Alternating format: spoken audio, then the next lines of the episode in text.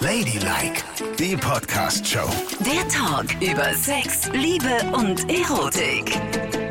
Heute gibt es Sexzeugnisse, Nicole. Ach, ist schon wieder soweit. Es ist soweit. oh, weia. Na, alle halbe Jahre gibt es Ja. Sexzeugnisse, ne? Oh, bin ich gut oder schlecht? Das kannst du gar nicht beurteilen. Aber na, wir werden es gleich sehen. Erstmal habe ich noch eine Werbeinfo, ne? Ja, dann Soll los. ich mal machen? Ja. Okay, also macht euch heute mal selbst ein Geschenk. Es ist der letzte Tag der Black Week und bei unseren Freunden von Womanizer gibt es starke Rabatte auf viele Klassiker-Toys. Nutzt dafür den Code Ladylike, um noch einmal 5 Euro zu sparen. Auf womanizer.com klicken, shoppen und Selbstliebe schenken.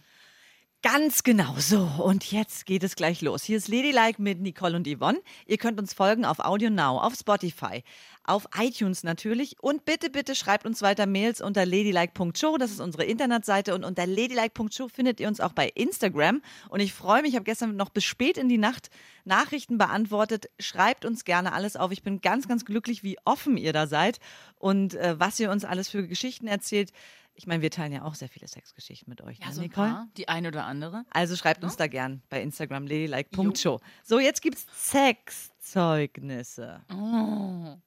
Ist eine aktuelle Studie Ja. rausgekommen unter 2000 Deutschen.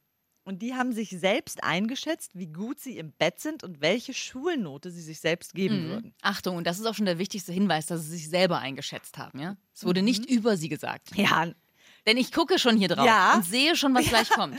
was kommt denn? Sage, wo ich geboren bin, in welchem Bundesland. Du bist in Mecklenburg-Vorpommern geboren. Und wer hat die beste Note im Sexzeugnis? Wer hat sich selber die beste Note gegeben? Wer ist, leidet an völliger Selbstüberschätzung und glaubt, dass er die geilste Sau im Bett ist? Wir aus Mecklenburg-Vorpommern. Wir aus Mecklenburg-Vorpommern. Na, ihr habt ja sonst nichts. Meinetwegen seid ihr die Besten. Wir egal. haben nämlich die beste Note mit 2,2. Ja, euch selber gegeben. Ja, Ich muss selber darauf gegeben. herumreiten. Das Ja. passt so wahnsinnig gut zu dir. Warum denn? Na, ich meine, es ist ja auch so, dass du von dir denkst, dass du total geil im Bett bist. Und das nicht, weil dir alle spiegeln, dass du total geil im Bett bist, sondern weil du das einfach von dir annimmst. Weil ich es weiß. Wie kann man so verstrahlt sein? Weil ich es spüre, fühle und alles, was ich an Feedback jemals bekommen habe, hat das auch wieder gespiegelt. Die waren alle sehr zufrieden. Vielleicht haben sie auch nur so getan und, dir Orgasmen vorgespielt. Ach, spielt man sich eigentlich Orgasmen vor unter Lesben? Äh, Bestimmt. Aber Ganz- dir ist das natürlich bestimmt. noch nie passiert, also, oder was? Ist mir nicht aufgefallen. Dann war es echt eine mega Schauspielerin. Aber jetzt seien wir doch mal ehrlich, das ist auch echt schwer zu erkennen. Das können Frauen wirklich gut.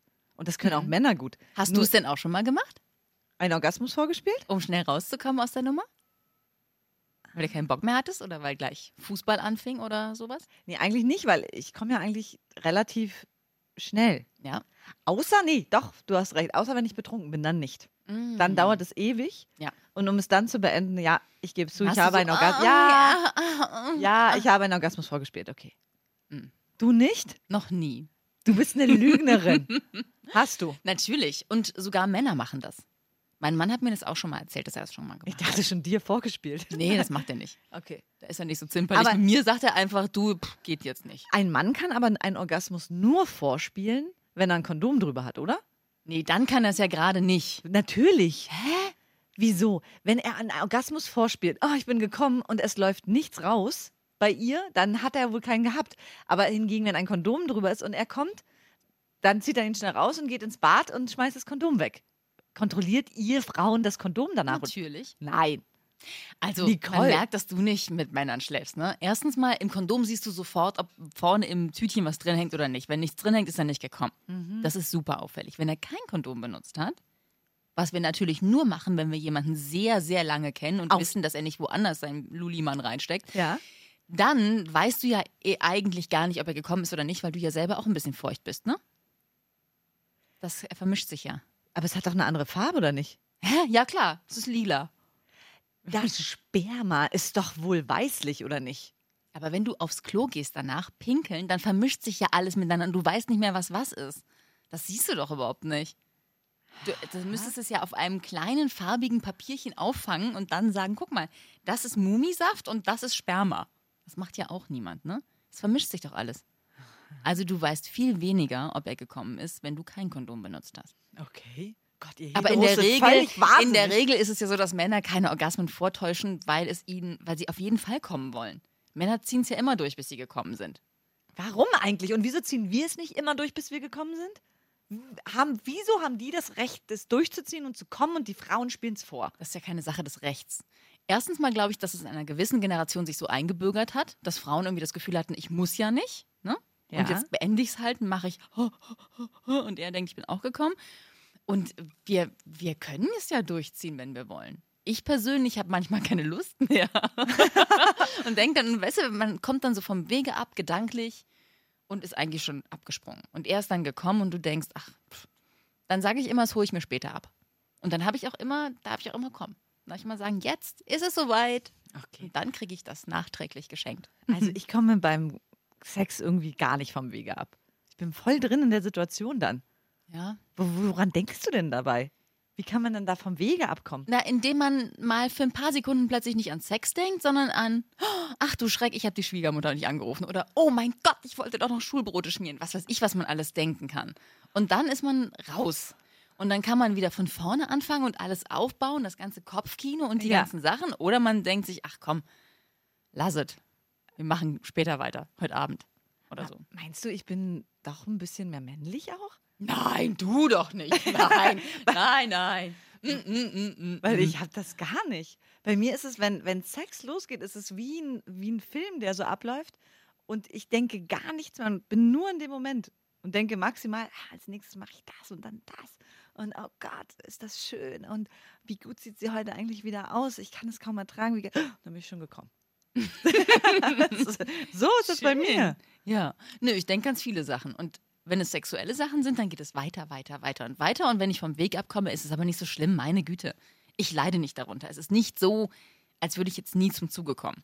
Sondern es ist so, dass ich manchmal nicht zum Zuge komme, weil ich das auch selber dann nicht will. Okay. Und ich will dann auch nicht ewig weitermachen. Du weißt, ich stehe auf schnelle Geschichten. Ja, ich es weiß. muss nicht irgendwie sieben Jahre dauern. Nein. Und dann vertage ich es lieber und sage, du, wann anders?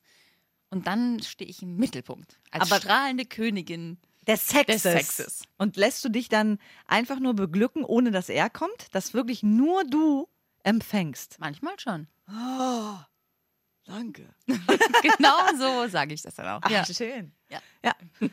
So, jetzt gucken wir mal auf. Nordrhein-Westfalen gucken wir jetzt mal. Wir gucken mal aus, auf Nordrhein-Westfalen. Also wie gesagt, Mecklenburg-Vorpommern gibt sich eine 2,2. Das ist Bestnote. Das ist die Bestnote in diesem ganzen Ich Ding. weiß. Ja. Bestnote. Ja. So, NRW, da wurde ja ein anderes kleines Mädchen geboren, was mir gegenüber sitzt. Oh, ist es nur eine 2,9? Und das ist sogar unter den schlechtesten, ne? Ja. Schlechter sind nur noch Hamburg, Niedersachsen und Bremen. Ja. Weißt du, woran das liegt? Na? Ich meine, es ist ja eben keine Bewertung unseres Könnens, sondern es liegt daran, dass wir so bescheidene Menschen sind. Ihr da oben an der Küste, ihr seid ekelhafte Aufschneider. Sexbesessene Aufschneider. Ich möchte- Wir hingegen sind ganz bescheidene, arbeitsame Menschen. Die sagen, nein, nein, nein. Ich mache Menschen im Bett glücklich, aber ich würde nie behaupten, dass ich besonders gut darin bin. Ihr denkt, ihr seid schlecht im Bett, also seid ihr auch schlecht im Bett. Und ich möchte nochmal sagen, Aufschneider mit einer 2,2, es geht bis 1,0, ne? Ja. Also aber ist unter diesem 2,2 Vergleich ist 2,2 die Bestnote und deswegen seid ihr Aufschneider. Und wir nehmen uns vornehm zurück. Ich habe auch immer nur gutes Feedback bekommen. Es hat noch nie jemand gesagt, "Boah, was war denn das für ein Scheiß? Tschüss, Nicole.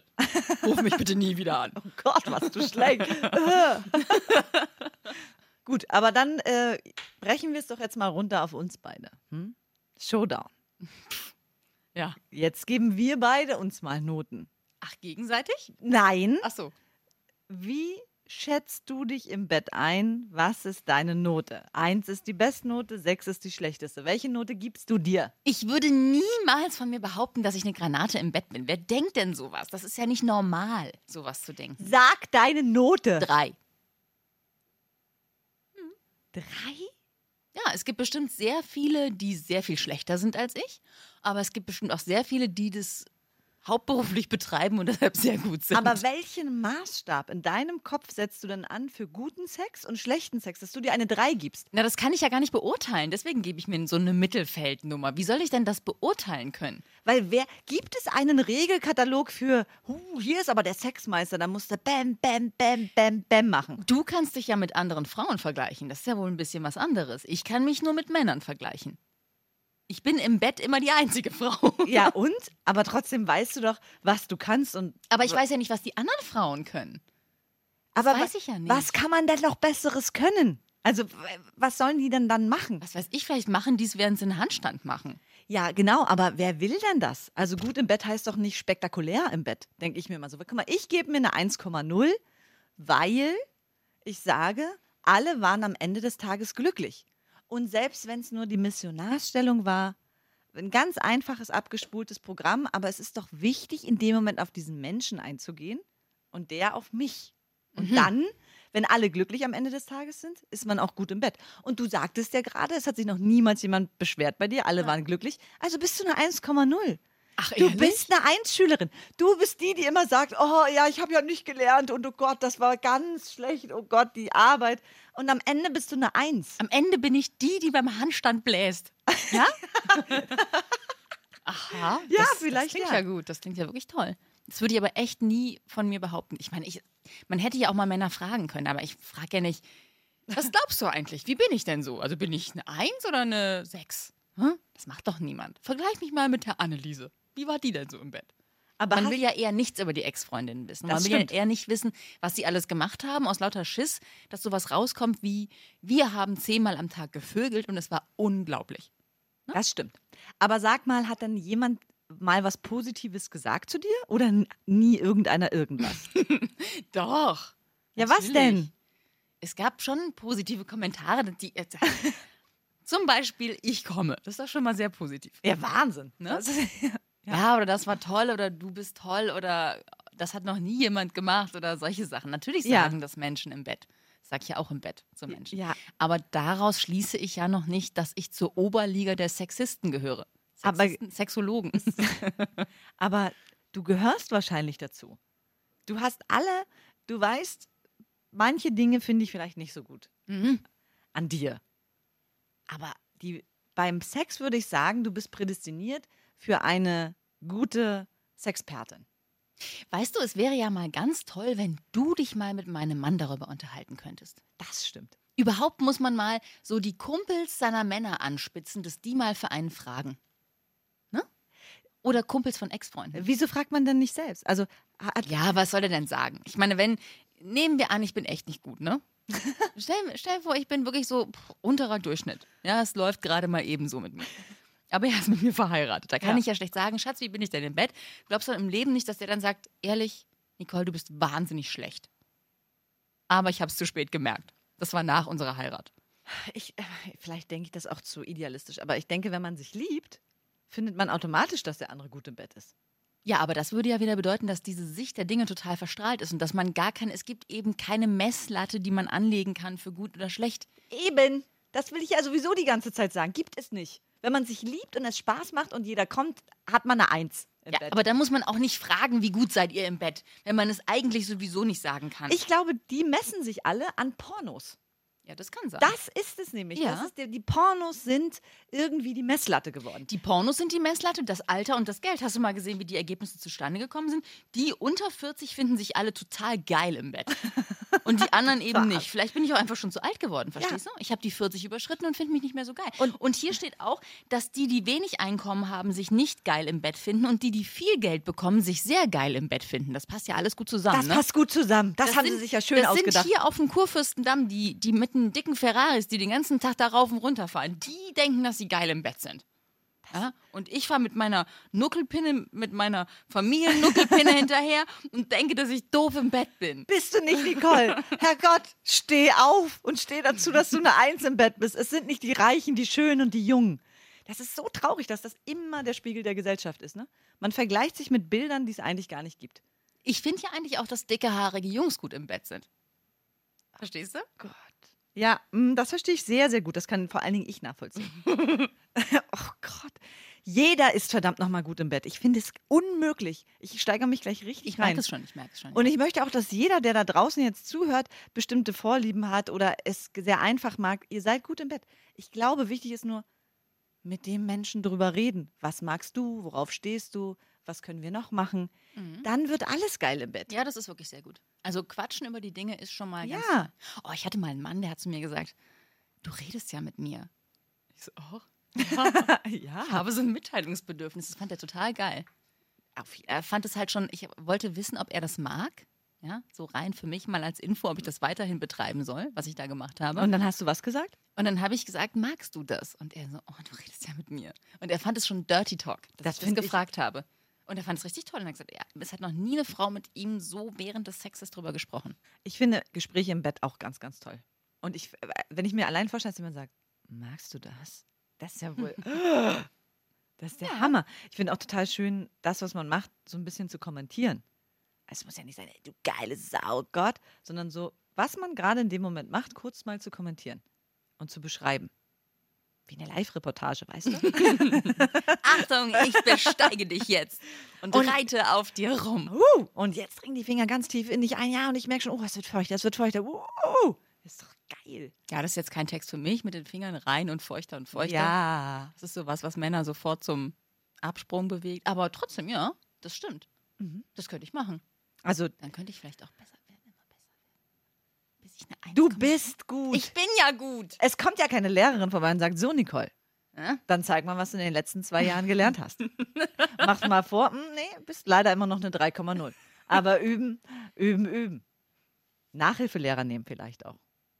Meinst du, dann würde dein Mann was dagegen haben? Ach, überhaupt nicht. Wenn du sagst, Wieso du- bietest du sowas an? Wenn du sagst, du Schatz, ich, ich möchte gerne in einem Gebiet echt besser werden für dich. Ich möchte, dass unser Sex nochmal eine ganz neue Stufe erklimmt und würde mir Nachhilfelehrer Hm. nehmen. Ist okay? Ich würde auch Yvonne nehmen. Die nimmt nämlich nur 15 Euro die Stunde. 15? 15. 50.